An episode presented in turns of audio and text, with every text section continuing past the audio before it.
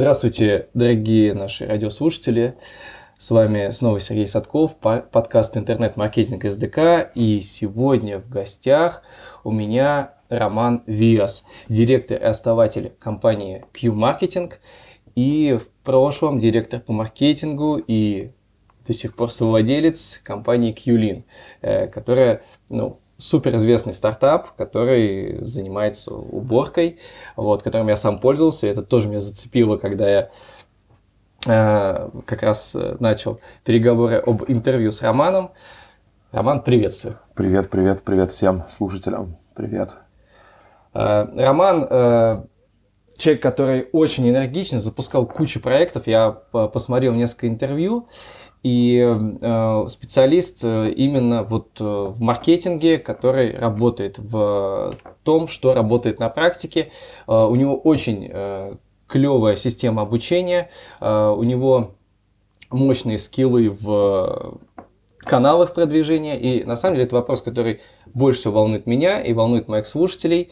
Это что, на твой взгляд, как эксперту в маркетинге, в интернет-маркетинге, в digital е, э, сейчас в 2020 году является самым эффективным с точки зрения практики каналом продвижения в интернете. И еще маленькое сразу замечание.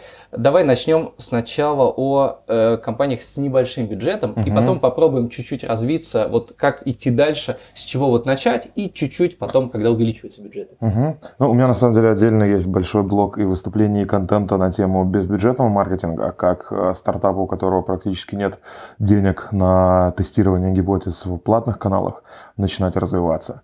Вот. И там есть прям целый пул инструментов, которые помогут ребятам, которые только-только начинают, которым нужно довести э, бизнес до инвесторского транша, первого, там, проверить основные гипотезы и так далее. И первое, что самое а, эффективное с точки зрения там, а, сил применимых и э, эффекта получаемого, это там, небольшие лидеры мнений в разных соцсетках, типа маленькие блогеры в Инстаграме, небольшие лидеры мнений в Фейсбуке и так далее. Вот, им можно написать сообщение о том, что вот у меня есть такой-то продукт, вот, только что выводим его на рынок, хотели бы дать вам возможность пользоваться им бесплатно в обмен на обратную связь. И эту штуку ее можно поставить на поток, вот, то есть можно написать там 50-100 а, людям, это займет по сути только время а, основателя или того, кто маркетингом занимается. Вот, вы быстро получите обратную связь, вы быстро получите относительно бесплатный, но в обмен на ваш продукт или услугу а, охват, вот, и если эту штуку масштабировать, то она, помимо всего прочего, еще и мультиплицирует ваши платные каналы в тех же самых а, сетях. Вот. Поэтому Первый такой совет – это взять небольших лидеров мнений и начать размещаться у них по бартеру. А вторая история – это а, начать писать про свой продукт на разные отраслевые площадки, но это лучше делать тогда, когда у вас уже а, есть некий пул протестированных гипотез, вот, и вам не страшно, если вдруг у вас что-то в продукте не работает, да, это получит какой-то большой охват и так далее.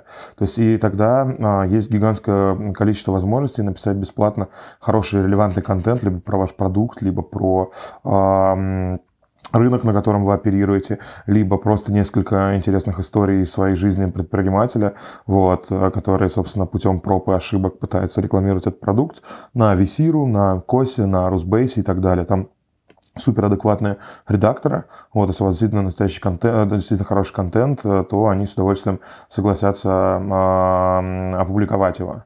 Вот. А, при этом это еще круто влияет на вашу некую credibility, вот, потому что если про вас есть там статьи в СМИ отраслевых, вот, вы можете их в том числе там в подвал вашего сообщения, а, в подвал вашей подписи в имейле вставлять, это увеличит конверсию там в потенциальное партнерство и а, загружать ее в качестве там креатива в Facebook Target, вот, и просто кидать клиентам, если это B2B, для того, чтобы они видели, что вот про нас пишет, про вас пишет такой-то портал, портал, значит, ребята можно доверять, как некий такой uh, point of trust. Вот. А вообще, если говорить про платные каналы продвижения, то, uh, на мой взгляд, самые эффективные для стартапов это, конечно, Facebook, Instagram сейчас угу. в данный момент, вот, потому что там очень крутой, очень крутой алгоритм оптимизации, вот, и uh, можно достаточно за небольшие деньги, там, до 50 тысяч рублей протестировать основные гипотезы, по продукту, вот. И только очень важно перед тем, как вы начинаете запускать рекламную кампанию, нормально сделать глубинки, глубинное интервью, каздев с а, клиентами, с вашими, для того, чтобы на основании вот этих болей, которых вы выудите, а, вы смогли бы создать хорошие, качественные месседжи в, в креатива, в частности. Вот. И а, Google я, Google я намеренно не упомянул, потому что иногда, когда стартап только-только запускается, у него либо нет сформированного спроса, если делаете что-то супер новое, либо если вы в какой-то алый океан врываетесь, то там, возможно, контекст оккупирован более крупными игроками, и с ними конкурировать там вы вначале, а, возможно, не сможете. То есть только по каким-то среднечастотным, низкочастотным запросам. Вот. Но зачастую бывает так, что вам нужно рассказать о продукте новой аудитории, угу. и для этого, конечно, лучше всего подходит Facebook и Instagram. Смотри, э, вот по поводу vc.ru, по поводу Косы, э, сам пользовался, так как у меня есть э, связанный интернет-сервис, и могу сказать, что да, это работает, это классно. По поводу Facebook вот такой есть нюанс. Есть условно стартап, который я начинаю там в подмосковном, не знаю, там Сергиевом Посаде, да, например. Город на 100 тысяч человек. А, Фейсбука нет там, точно uh-huh. могу сказать, потому что я сам оттуда. А, Инстаграм, ну, такое.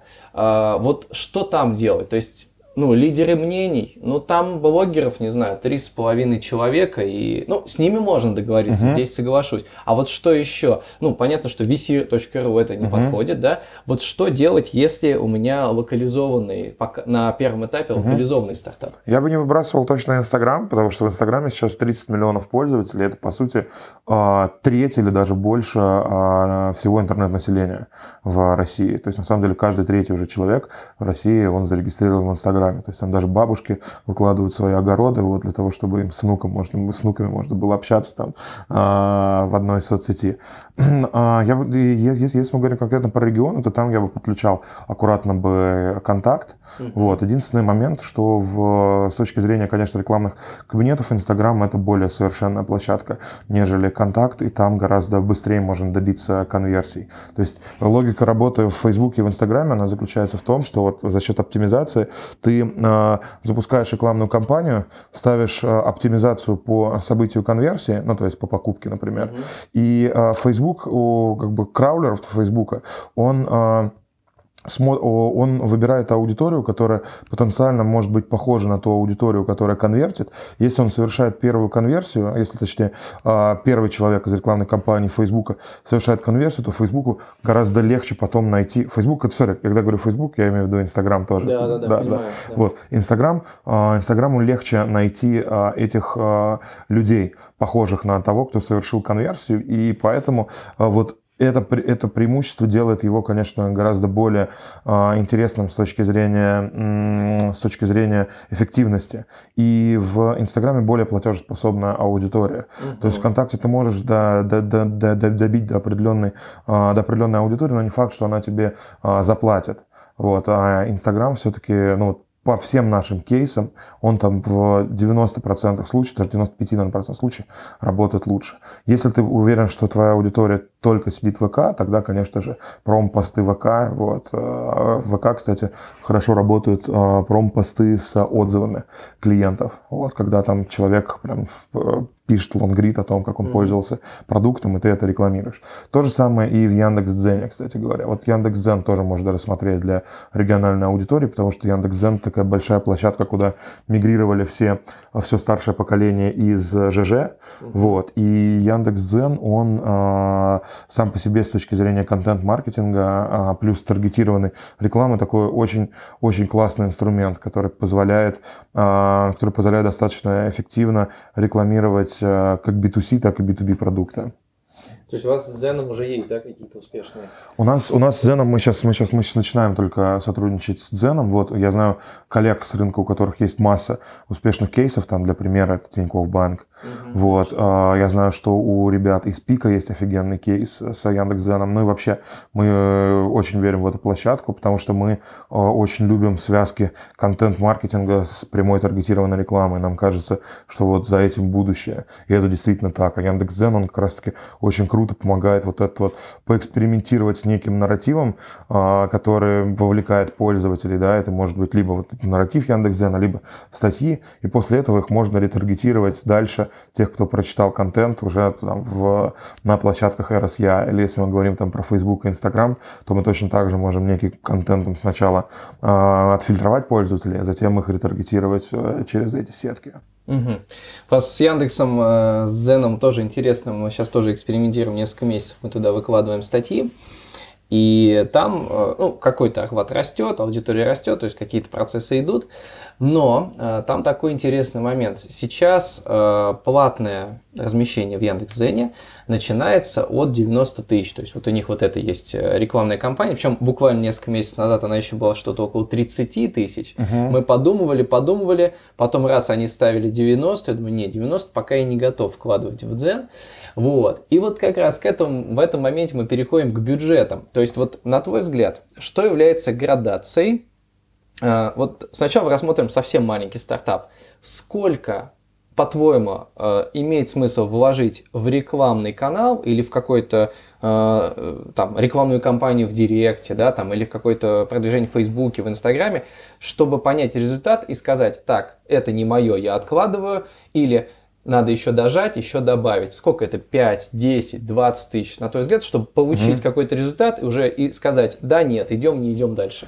Все зависит, конечно, от количества гипотез, вот, но в целом я бы закладывал на тот же самый Инстаграм, например, где-то 30-50 тысяч. Вот, но уже на 30 тысячах ты поймешь, что у тебя не работает. То есть, либо у тебя баннеры плохие, они там, типа, ну, сильно хуже бенчмарка, там, по CTR, например, в 1%, да, то есть они меньше 1%. Mm-hmm. Дальше ты смотришь, как у тебя пользователь ведет себя на сайте на твоем, то есть, где у тебя отвалы, жесткие пользователей, и ты, соответственно, делаешь некоторые э, телодвижения для того, чтобы воронку сделать более четкой. То есть mm-hmm. ты там абы тестишь а, шаги, ты смотришь а, по веб-визору, а, где у тебя фрустрация у клиента mm-hmm. наступает, когда он по лендингу. На самом деле ты вот за эти первые там 30 тысяч сможешь для себя сделать несколько очень полезных выводов вот о том, как реальные люди, которым ты показываешь рекламу, ведут себя. И обычно за 30 тысяч ты не скажем так, я не верю в то, что а, можно прям проверить, работает ли канал или нет, но ты скорее, а, потому что проблема на самом деле в двух вещах всегда. Первое это а, креатива, вот. Mm-hmm.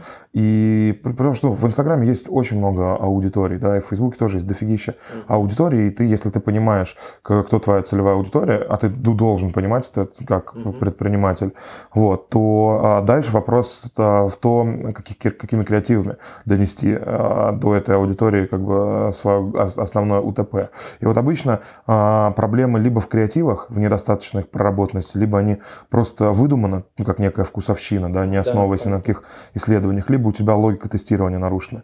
И второе – это в воронке вот, то есть в, на самом сайте. И почему-то а, я замечаю, что многие бизнесы, они делают выводы о том, что канал не работает, при этом несмотря на поведение пользователей. То есть запустил рекламу в Фейсбуке, у тебя там CPO, там, не знаю, 5000 рублей, а нужно 1000 рублей, ты отрубаешь Facebook, не подумав о том, что у тебя на самом деле, если декомпозировать путь пользователя, то у тебя есть проблема в тестировании креативов, есть проблемы в форматах креативов, есть проблема в воронке. И ты на самом деле, ну, немножко приложа усилий, усилий, там, и неделю потестировав э, воронку свою, ты сможешь из того же самого Фейсбука вытаскивать людей а, адекватно. Вот, поэтому я бы закладывал где-то 30-50 тысяч на Facebook, там столько же примерно на контекстную рекламу, может быть даже поменьше, потому что там горячий спрос, там ты быстрее сможешь э, проверить именно тех клиентов, которому продукт нужен. Вот. А, если говорить про Яндекс.Зен, да, там, к сожалению, пока что большой достаточно порог э, входа, вот. Но это и понятно, потому что они только-только начали монетизировать свой блог, вот, поэтому они хотят сейчас на больших бюджетах проверить основные гипотезы, вот, для того, чтобы раскатать это для там, малого и среднего ну, да, бизнеса. На серьезных проверить, uh-huh, кто будет uh-huh. вкладываться. То есть получается, ну, хорошее, да, замечание. То есть мы говорим не о тестировании канала в целом. Мы говорим о тестировании гипотезы на 30 тысяч. Ну, под да. гипотезой я подразумеваю, получается, как бы полная воронка, да, полный цикл, то есть от креатива до это. Угу. То есть за 30 тысяч я могу понять, ну, как бы работает нет, и если через 30 тысяч я не получаю результат, мне нужно что-то кардинально менять. Да, да, да, да. ты, ты, как правило, это видишь, что самое хорошо. Если у тебя все нормально с аналитикой, то ты увидишь, что тебе нужно поменять. Угу, угу, угу. Вот, теперь следующий вопрос. А, вот у нас 30 тысяч, а, мы их выделили. А, вот по твоим замерам, насколько быстро мы должны получить э, при нормальном рекламном угу. канале возврат инвестиций, ну, хотя бы 100%. Это мгновенный он должен быть, или там удлиненный и так далее. Ну, вот по твоим каким-то кейсам. Понятно, что в разных бизнесах по-разному, но ага. вот по твоим ощущениям. Смотри, на самом деле воз, э, про возврат инвестиций для стартапа, наверное, говорить э, рано за эти 30 тысяч. Вот, потому что Потому что как раз, ну, очень редко, когда бывают кейсы, что ты прям угадал совсем сразу. У тебя крутой сайт, сильно ориентирован на а, боли пользователей, супер все понятно, он там с точки зрения UX и с точки зрения сторителлинга прям идеален. Вот, поэтому там первые, я думаю, 30-50 тысяч ты выкинешь просто на то, чтобы получить информацию, где у тебя что не работает. Угу. Вот, соответственно, дальше, а, дальше у тебя а, следующие где-то 50 тысяч уйдут на поиск вот этих вот правильных связок. То есть весь перформанс-маркетинг это, по сути, поиск связок. Аудитория, креатив. Mm-hmm. Да, и, соответственно, как, как правило, когда ты начинаешь, а, когда ты построил воронку нормальную, видишь, что она у тебя уже не дырявая, а, ты начинаешь тестировать, у тебя 100% бюджета уходит на гипотезы. Угу. Вот. И э, чуть позже, после того, как ты понял, какие у тебя связки, допустим, у тебя, не знаю, 4 аудитории, и на каждую аудиторию по там 3-6 креативов. Угу. Вот, соответственно, у тебя там две аудитории не сработали, из этих осталось две. Э, в каждой аудитории сработало там, допустим, по одному креативу. Угу. Вот. И ты понимаешь, за следующие, например, 50 тысяч, что у тебя есть вот эти вот две связочки прикольных, которые работают. И ты начинаешь вот эти две связки масштабировать. Но идеально, чтобы ты еще заложил некоторый бюджет, уже там типа не 100%, а там типа процентов 20, на, на то, чтобы все равно продолжать тестировать гипотезы. Потому что э, ты никогда не знаешь, какая у тебя заранее, какая у тебя связка э, сможет выстрелить. Только можешь себя как бы обезопасить исследованиями, да, но все равно. Угу, э, и там иногда выстреливают широкие гипотезы. Например, то есть сейчас в, период автоматизации Фейсбука а, ты можешь запустить суперточную рекламную кампанию, а можешь запустить широкую кампанию, не знаю, там на весь город, например, да, или uh-huh, на всю uh-huh. Московскую область. И у тебя широкая кампания за счет того, что она дешевле, например, в два раза, чем а, узкая кампания, она может быстрее найти работающие связки, она может быстрее оптимизироваться по конверсии. И если она эти данные получит быстрее, чем узкая кампания, то она тебе дешевле привезет а, клиентов. Да, логично. И, а, соответственно, соответственно, значит, первый, на первый такой бюджет типа 30-50 тысяч, mm-hmm. ты понимаешь, где у тебя болит. На второй бюджет э, там 30-50 тысяч ты понимаешь работающие связки. Вот. И дальше уже, то есть после, там, после 100 тысяч потраченных, ты начинаешь получать нормальные рои, роми с э, работающих э, связок. Вот результат, что мы считаем работающей связкой? Это Первая продажа? Да, это, э, да, сори, э, правильный вопрос абсолютно. А, связки а, оцениваются с точки зрения либо стоимости привлеченного клиента, либо стоимости продажи. Ну, то есть CAC, либо CPO. Угу. То есть в конечном счете работающий мы считаем тот момент, когда извне пришли к нам деньги. Извне пришли к нам деньги за ту, за ту стоимость, которую мы готовы с точки зрения юнит-экономики на это выделить. Угу. Потому что тут тоже понятно, что, опять же, мы рассматриваем, а, если мы говорим о подмосковном стартапе нашем, uh каком-то маленьком, девчонки, записывайтесь на ноготочки, uh да, там понятно, что если не, если продажа не наступила за 30 тысяч, это все, там, закрываться можно на самом деле, ну, uh то есть это достаточно это. Есть другие примеры. Есть примеры э, уже следующего уровня. Вот даже если взять э, вашу компанию, у вас э, совершенно другие уровни контрактов первых. Ну, я, это точно, но опять же, ты называл какие-то цифры интервью, uh-huh. но это на порядок больше, чем 30-50 тысяч uh-huh. да, за контракт. И что в вашем случае вы считаете работающей связкой? Потому что, ну, собственно, за 50 тысяч вы, как бы, это может быть даже далеко до контракта. Что это, контакт или что? Вот какой... Ну, ну а, все зависит очень сильно от бизнеса. То есть, если мы говорим про B2B, то это там стоимость лида и качество этого лида. Mm-hmm. Вот. Если мы говорим про B2C, то это, ну, и про преоплату на сайте, то это стоимость привлеченного заказа. Ну, то есть CPO в данном случае. То есть получается, что в вашем случае, у компании, которая работает B2B, там будет э, бюджет больше вот этот заложен на гипотезу. Или нет? Или вы также оставите гипотезу на 50 тысяч э, и будете смотреть по количеству просто заявок? Это не обязательно же скорее всего, скорее всего, чуть больше. Почему? Потому что в B2B, как правило, ниже конверсия сильно, и ты можешь больше а, денег платить за каждого оставленный лид. Uh-huh. Да, то есть в некоторых там B2B, нам enterprise компаниях ты можешь 40 тысяч рублей платить за лид. Uh-huh. Вот, да, то есть это нормально, потому что у тебя там, не знаю, твой продукт стоит 100 тысяч евро, uh-huh. да, и там каждый десятый у тебя лид конвертируется, и ты как бы... Э, ну да, математика сходится. чувствуешь, да. Угу. Хорошо. А, ну, понятно, да, дальше мы смотрим от бизнеса. Но говоря про ноготочки, да. вот, в э, конкретном регионе, да. вот, там точно абсолютно ноготочки нужно рекламировать при помощи Instagram Stories ага. вот, по там, району, которым, на котором он, собственно, а, работает. Либо, либо, либо, либо в целом на город, потому что это может оказаться дешевле. Да, понятно. А, да, потому что вот, вот, вот это тоже интересный момент. Смотри, а, вот, предположим, девочка открывает свой салон, а, запускается, ей сказали рекламу в Инстаграме, она там тыкается в этот рекламный кабинет. А, ну, как, как-то выбрала. То, что ты сказал про город, это уже некоторый лайфхак. То uh-huh. есть это уже, знаешь, это уже ты как специалист в рекламе, ты понимаешь, что опа-опа, если вот тут что-то схитрить, да, то есть это по сути как такая, ну, условно это как такой баг, да, или вот такая хитрая, хитрая фишка Фейсбука.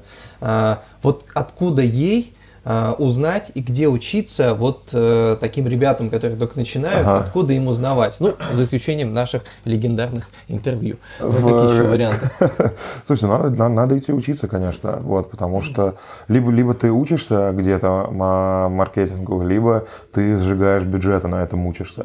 То есть мне повезло, я, у меня было достаточно бюджета, который я мог сжечь вот для того, чтобы самостоятельно научиться угу, и угу. На, на своем как бы опыте понять, как, как, как что работает работает. Вот. Для, а, для людей, которые хотят научиться маркетингу, блин, ну я прорекламирую свою Q Academy, конечно. Mm-hmm. Вот, приходите к нам учиться. Вот у нас даже есть рассрочка. Вот. Можно платить там по 5 тысяч в месяц. И... Но вот вы вот этому учите, да, получается? В том числе, вот... да, да, да. Мы, мы учим основам маркетинга, во-первых, то есть мы учим тому, как правильно, а, фундаментальным неким знаниям, да, в том числе и про каздева, в том числе и про логику создания креатива, и мы учим и перформанс-маркетингу, ну, то есть как работают рекламные кабинеты, как правильно тестировать гипотезы, что есть гипотеза а, и так далее. Вот, то есть по, по большому счету, там после нас люди, выходя, они могут спокойно устроиться на работу куда-нибудь хорошим performance-маркетологом.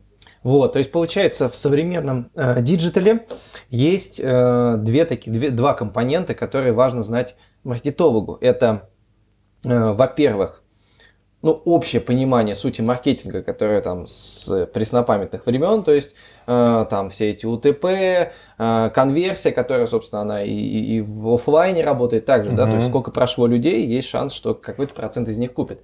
Вот, то есть какие-то основы, предложения, эффективные акции и так далее и тому подобное, э, какая-то визуальная составляющая, копирайтинг и так далее. Это вот один большой блок, mm-hmm. который, я так понимаю, он, ну, по большому счету универсален, с некоторыми какими-то да, деталями, да, общая идея понятна.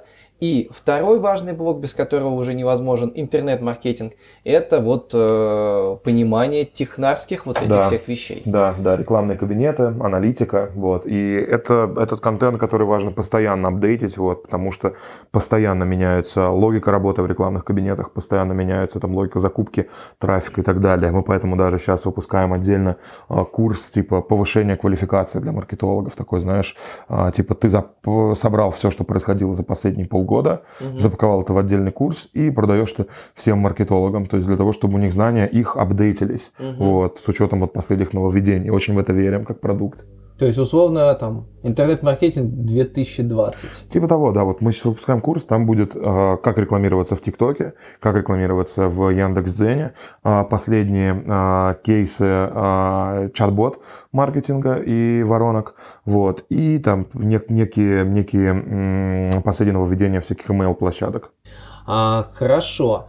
А, но все-таки, вот я опять же предположим, у меня стартап, угу. я что-то там научил, могу что-то производить, мне нужно начать интернет-маркетинг. Вот буквально, не знаю, пять инструментов. Ну, как, наверное, да, Инстаграм угу. сюда идет, да, рекламный кабинет Инстаграма. Угу. Что еще? Яндекс Метрика, наверное. Яндекс Метрика не обязательно или, Google, или Google Analytics, нет, конечно, обязательно. Вот, потому что если ты осуществляешь продажу на сайте, вот тебе, по, по сути, только Яндекс Метрика и Google Analytics может помочь адекватно а, понять, где у тебя пробелы в твоей воронке. А, ну, кстати, в Инстаграме не обязательно. Можно, ну, можно... только если ты в Инстаграме ведешь в свой ну, аккаунт. Ну, совсем директно, вот, это такое, и, да. Вот, но на самом деле я тебе могу сказать, что есть бизнесы, которые вообще отлично функционируют без сайта. И там э, ряд как раз-таки вот региональных э, ребят, э, которые там, например, в том числе производят, там, не знаю, женскую одежду, там, или какие-нибудь косметику и так далее. Они отлично э, гонят трафик к себе на Инстаграм-страницу, вот, и там пишут, типа, пишите в директ, вот. Пример э, таких бизнесов, которые выросли вот из Инстаграм э, аккаунтов и очень хорошо себя чувствуют, это 12 Stories. Это такие э, екатеринбургские э, ребята. Это Монохром, это такие очень прикольные э, муж с женой, которые делают оверсайз, э, толстовки супер модные, mm-hmm. дорогие, вот в которых все девочки гламурные ходят.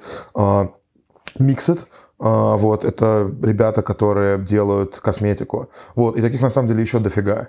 И все, что они делали изначально, это э, бартерили э, с небольшими лидерами мнений. Потом у них появились деньги на то, чтобы закупаться у них. Вот. И что еще они делали? И, и, и очень много вкладывали в контент внутри Инстаграма. Mm-hmm. То есть у них всегда хорошие очень там всякие шоурилы, модели красиво, ну, красиво представляют свой э, юнит. И я думаю, что сейчас, когда когда все-таки Инстаграм, он, правда, уже два года обещает, но раскатает вот свой вот этот вот Инстаграм-шоп, mm-hmm. вот, я думаю, что э, для многих региональных э, представителей бизнеса это будет прям хороший такой э, поинт для роста, когда ты сможешь прямо в Инстаграме сразу же покупку совершить. Ну, прием платежей, по сути, mm-hmm. да? И вообще mm-hmm. не Вот да, вот это, кстати, вопрос. А вот действительно, а что тогда нужно интернет-маркетологу? Вот даже ты, когда принимаешь на работу, действительно, инструментов дофига.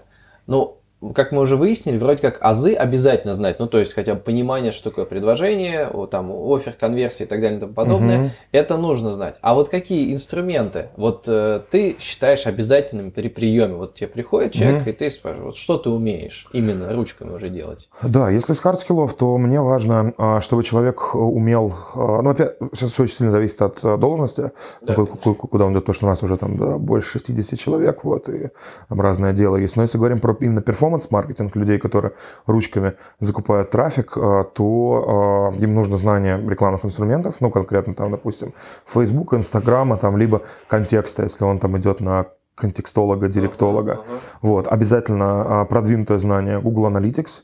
Вот то, что у нас нет среди клиентов а, там вот таких вот а, региональных ребят, у нас в основном клиенты уже достаточно большие. Uh-huh. Вот, соответственно, там нужно знать Google Analytics, нужно иногда знать SQL, вот когда у клиента uh-huh. а, сквозная аналитика настроена, либо нужно ему настроить. Плюс, да и все, в принципе. Вот. А, ну, плюс и, и нужно обладать а, soft skill ами, потому что это очень важно. То есть э, soft skill ы для digital-маркетолога, то есть он должен быть структурированным, он должен быть, он должен а, ориентироваться на цифры всегда вот, при принятии решений, и он должен уметь декомпозировать сложные задачи. Вот, то есть, условно говоря, вот смотри, не работает канал, да, приведем пример. Расскажи, почему он не работает. Вот, и он, собственно, начинает закапываться в кабинет, начинает закапываться в Google Analytics, да, и говорит, чуваки, у вас там, не знаю, вы гоните мобильный трафик, а у вас сайт загружается там 5 минут, mm-hmm. да, и вот отсюда гигантский отвал. Или там у вас там, не знаю, заявка из 68 пунктов да, в Excel на сайте и так далее. Вот, или же там вы недостаточно, вы неправильно а, делаете выводы о том, отработал у вас креатив или нет. Ну, то есть получается все-таки, тут сюда добавляется время загрузки сайта, но это из Google Analytics мы можем посмотреть. То есть тоже вот какие-то технические моменты, они тоже важны. То есть это определенный склад мышления, угу, да, то есть обязательно. Это, это ну, как тоже прозвучало слово Excel, да, то есть в том или ином виде человек должен уметь пользоваться Excel. Да, ну, или Google таблицами, да, там, да, или это. Да, то есть да. тоже, по сути, это уже обязательный навык, без которого интернет-маркетолог, наверное, уже сейчас существовать не может. А вот, кстати, владелец малого бизнеса, который в малом бизнесе своем э, начинает этот процесс, он тоже, по сути, тоже должен обладать вот этими базовыми всеми знаниями. Да, я думаю, что ну, то есть ты не сможешь вырастить бизнес достаточно большого размера, если ты не понимаешь вообще, что происходит. Угу. Вот, то есть ты как владелец бизнеса, ты должен разбираться абсолютно во всем особенно если ты владелец малого бизнеса, у тебя мало денег, по сути, все, что у тебя есть, это твое время. Да. И там, если ты, если как бы твой актив, он а, недостаточно крут, да, не знаю, глупо наверное, звучит, вот, то, типа ты будешь просто больше времени тратить на все остальное. И, и соответственно, больше денег. Вот. И по, по поводу денег и времени.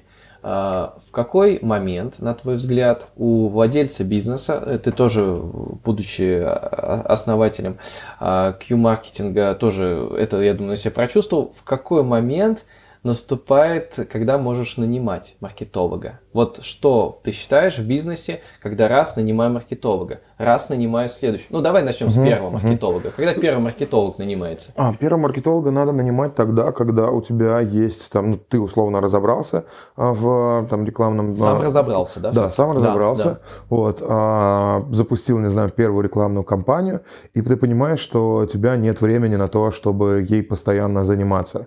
Вот, ты понял, что у тебя есть, у, у тебя там есть жизнь, вот, теперь тебе, собственно, нужен человек, который подхватит эту работу. И это, то есть это получается даже не человек, который создает новую рекламную кампанию, если мы говорим о нашем первом маркетологе, то это все-таки это человек, который поддерживает существующий процесс, который уже работает. Ну и создает, разумеется, новое. Ну то есть ага. если, если, это, если этого требуется. Ага. Но все-таки первичный критерий это уже что-то работает, и ты на это насаживаешь в первую очередь ну, Или как? Э, слушай, все по-разному на самом деле. Что бывают же основатели, которые сразу же берут э, в совладельцы маркетологов, вот, и им там гораздо проще. Вот. Но я знаю, что на рынке э, очень много мошенников, особенно там в регионах, да, да, да. среди там не знаю, рекламных агентств, да. мелких там и так далее. Вот. И поэтому, конечно, основателю нужно в этом разбираться, потому что его могут очень э, быстро облапошить. Поэтому, да, сейчас нужно разбираться в интернет-маркетинге, просто чтобы не быть обманутым. Следующий вопрос. Опять же, вот тоже интересно, различается ли это для малых бизнесов и для крупных.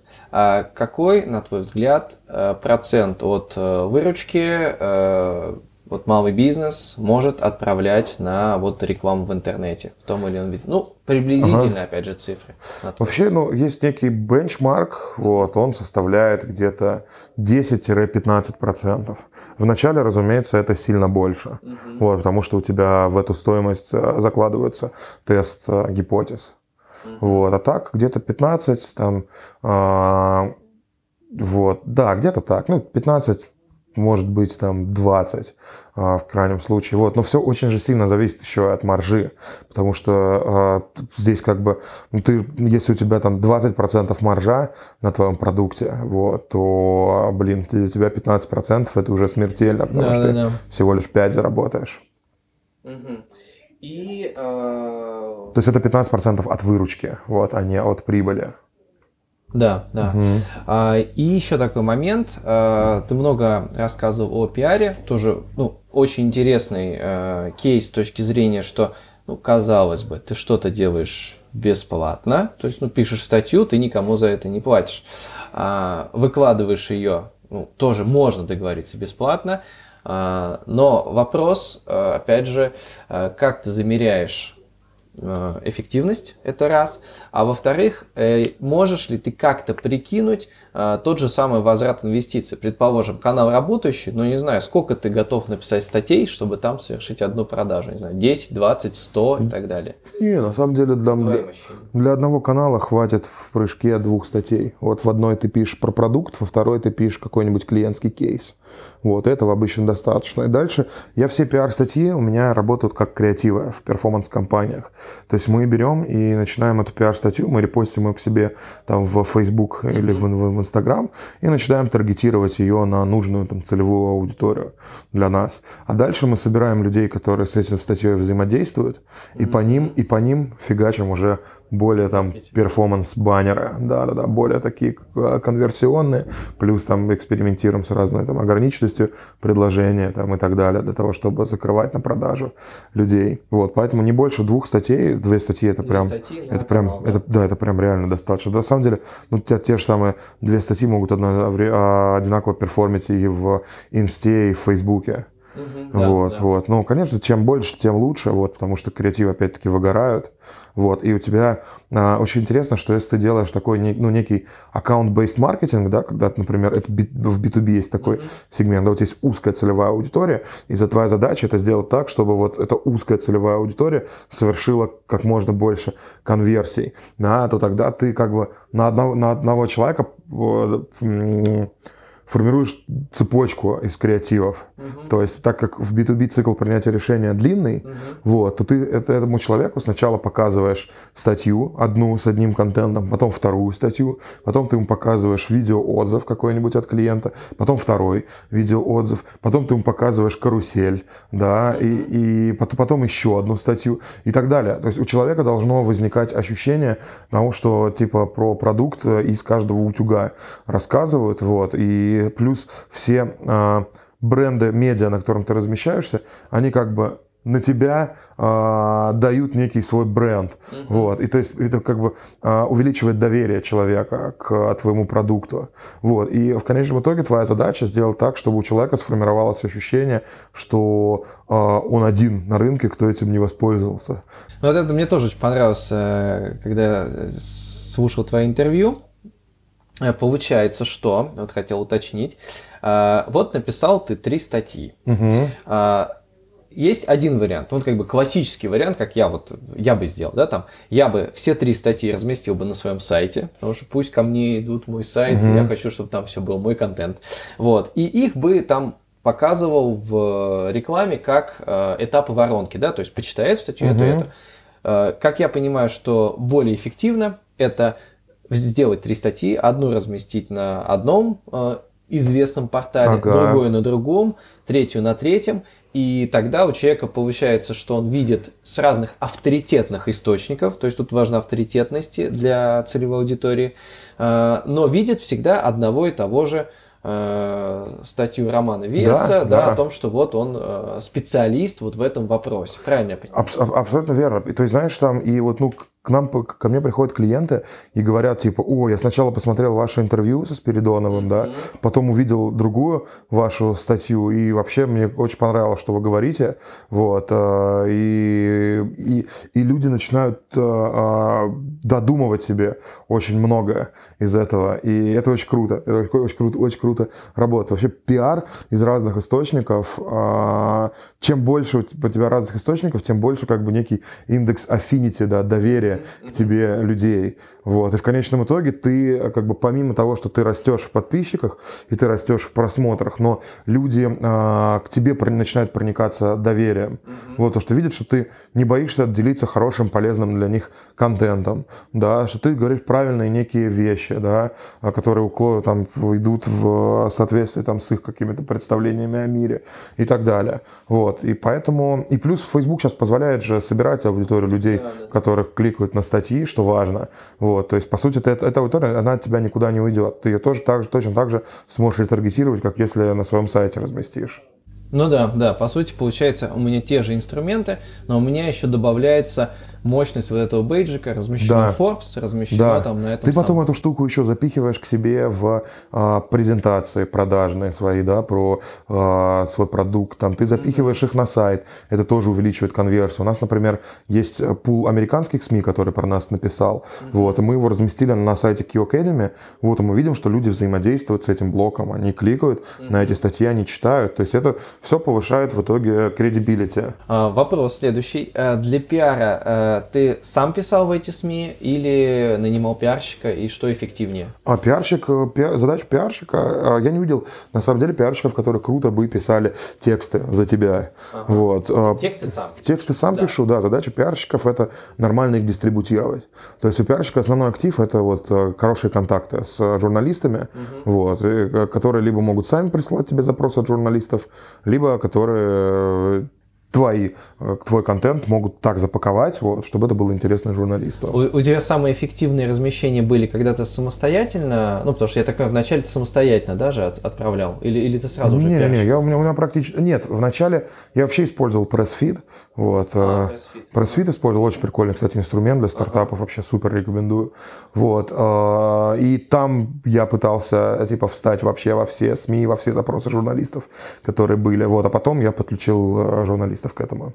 Ой, сори, а, пиарщиков. Пиарщик. Ну, эффективность сохранилась, да, по сути. Ну, то есть они сэкономили часть твоего да, времени, да, да. и это работает. Ага, но при этом контент твой все-таки. Контент мой, да. да, как именно. Да.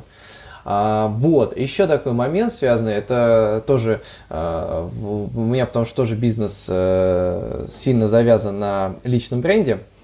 Насколько, на твой взгляд, отделим а, вот в, в твоем случае образовательный проект, угу. от э, личности основателя и от личности, которая ну, везде, собственно, мелькает. То есть воспринимают ли люди э, в данном случае э, Q Академии ну и Q-маркетинг угу. тоже, в общем-то, отдельно от твоей личности. Или я нет, не думаю, или как? Я не важно думаю, это, не важно? Я не думаю, что это надо отделять. То есть, на самом деле, личность, она всегда мультиплицирует, э, мультиплицирует эффект от э, бизнеса. Да? При, пример, там, Безос или Маск, да, несмотря на то, что, типа, там, может быть, тяжело очень у них в компаниях работать, да, и все жалуются, но к ним просто гигантский поток э, работодателей. И вот там последние, типа, скачок Тесла, Тесла, цены на акции Тесла, вот он же вызван не там инвесторскими какими-то покупками, а он вызван тем, что все, все любят основателя. И типа вот последний скачок был вызван тем, на самом деле, что акции Тесла разместились в Робин Гуде, по-моему, такой а Тинькофф инвестиции, только в Штатах, такой быстр, простой э, способ купить инвестиции. Вот. И все, и люди, которые там э, Элона Маска читают в Твиттере, там э, постоянно его видят где-то, любят его и так далее, пошли и купили там каждый по, по одной акции, вот, и все, и цена улетела вверх. Поэтому я не считаю, что нужно личность основателя отделять от э, бренда, э, от бизнеса. Он, наоборот, должен, должен быть хорошо очень э, в этот бизнес интегрирован. Угу. То есть это как получается вообще такой... Хотя, с другой стороны, тоже раньше же были вот эти там какой-нибудь Иванов и партнеры, да, с, с давних времен. То есть, по сути, тоже такие были бренды еще да, там, в да. каких-то в далеких веках. А продать компанию, насколько реально, если вот, вот эта тесная связка есть? То есть усложняет это ага. продажу или упрощает? О, это очень хороший вопрос. На самом деле, если у тебя есть продукт, то есть агентство практически нереально продать, да, потому что у тебя продукт это люди. Mm-hmm. Вот, поэтому это там слабо капитализируемый бизнес. Но если мы говорим про там программу обучения, да, да. да вот, э, это так это, это продукт на самом деле, да, mm-hmm.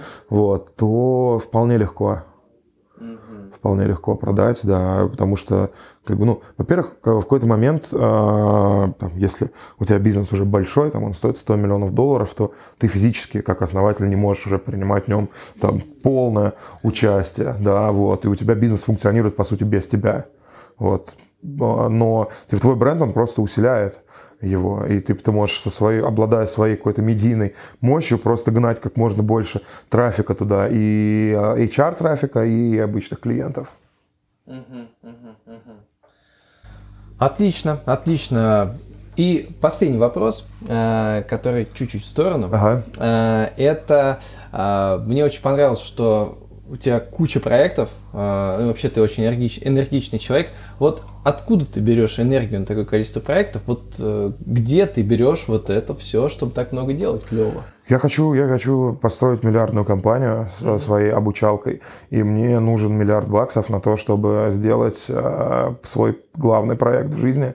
Вот, я хочу сделать образование доступное для детей во всем мире, чтобы у каждого человека, неважно, там в индийской деревушке или там где-нибудь в камбоджийском селе, вот был iPad с установленным на него э, программным обеспечением, где бы он мог получать э, информацию, учиться, работать, зарабатывать деньги и так далее. Вот, потому что я э, часто бываю в Индии, вот, и вижу, насколько uh-huh. там много талантливых людей, которые не могут просто вырваться из-за того, что они, из-за того, что у них либо не достает образования нормального, либо просто конкурс на одно учебное место в ВУЗе в Индии, там может быть 5000 человек, да, у нас там 20, да, у них 5000, Вот. И я понимаю, насколько там гигантская сила сосредоточена вот, в, в, в, в этих детях. И, но для того, чтобы это сделать, мне нужно, во-первых, чтобы был э, интернет, наконец-таки, доступен по всему миру, поэтому я жду спутников Безоса и масковских. Второе, мне нужно, чтобы планшеты сильно очень упали в цене, и там где-то, ну, до 5,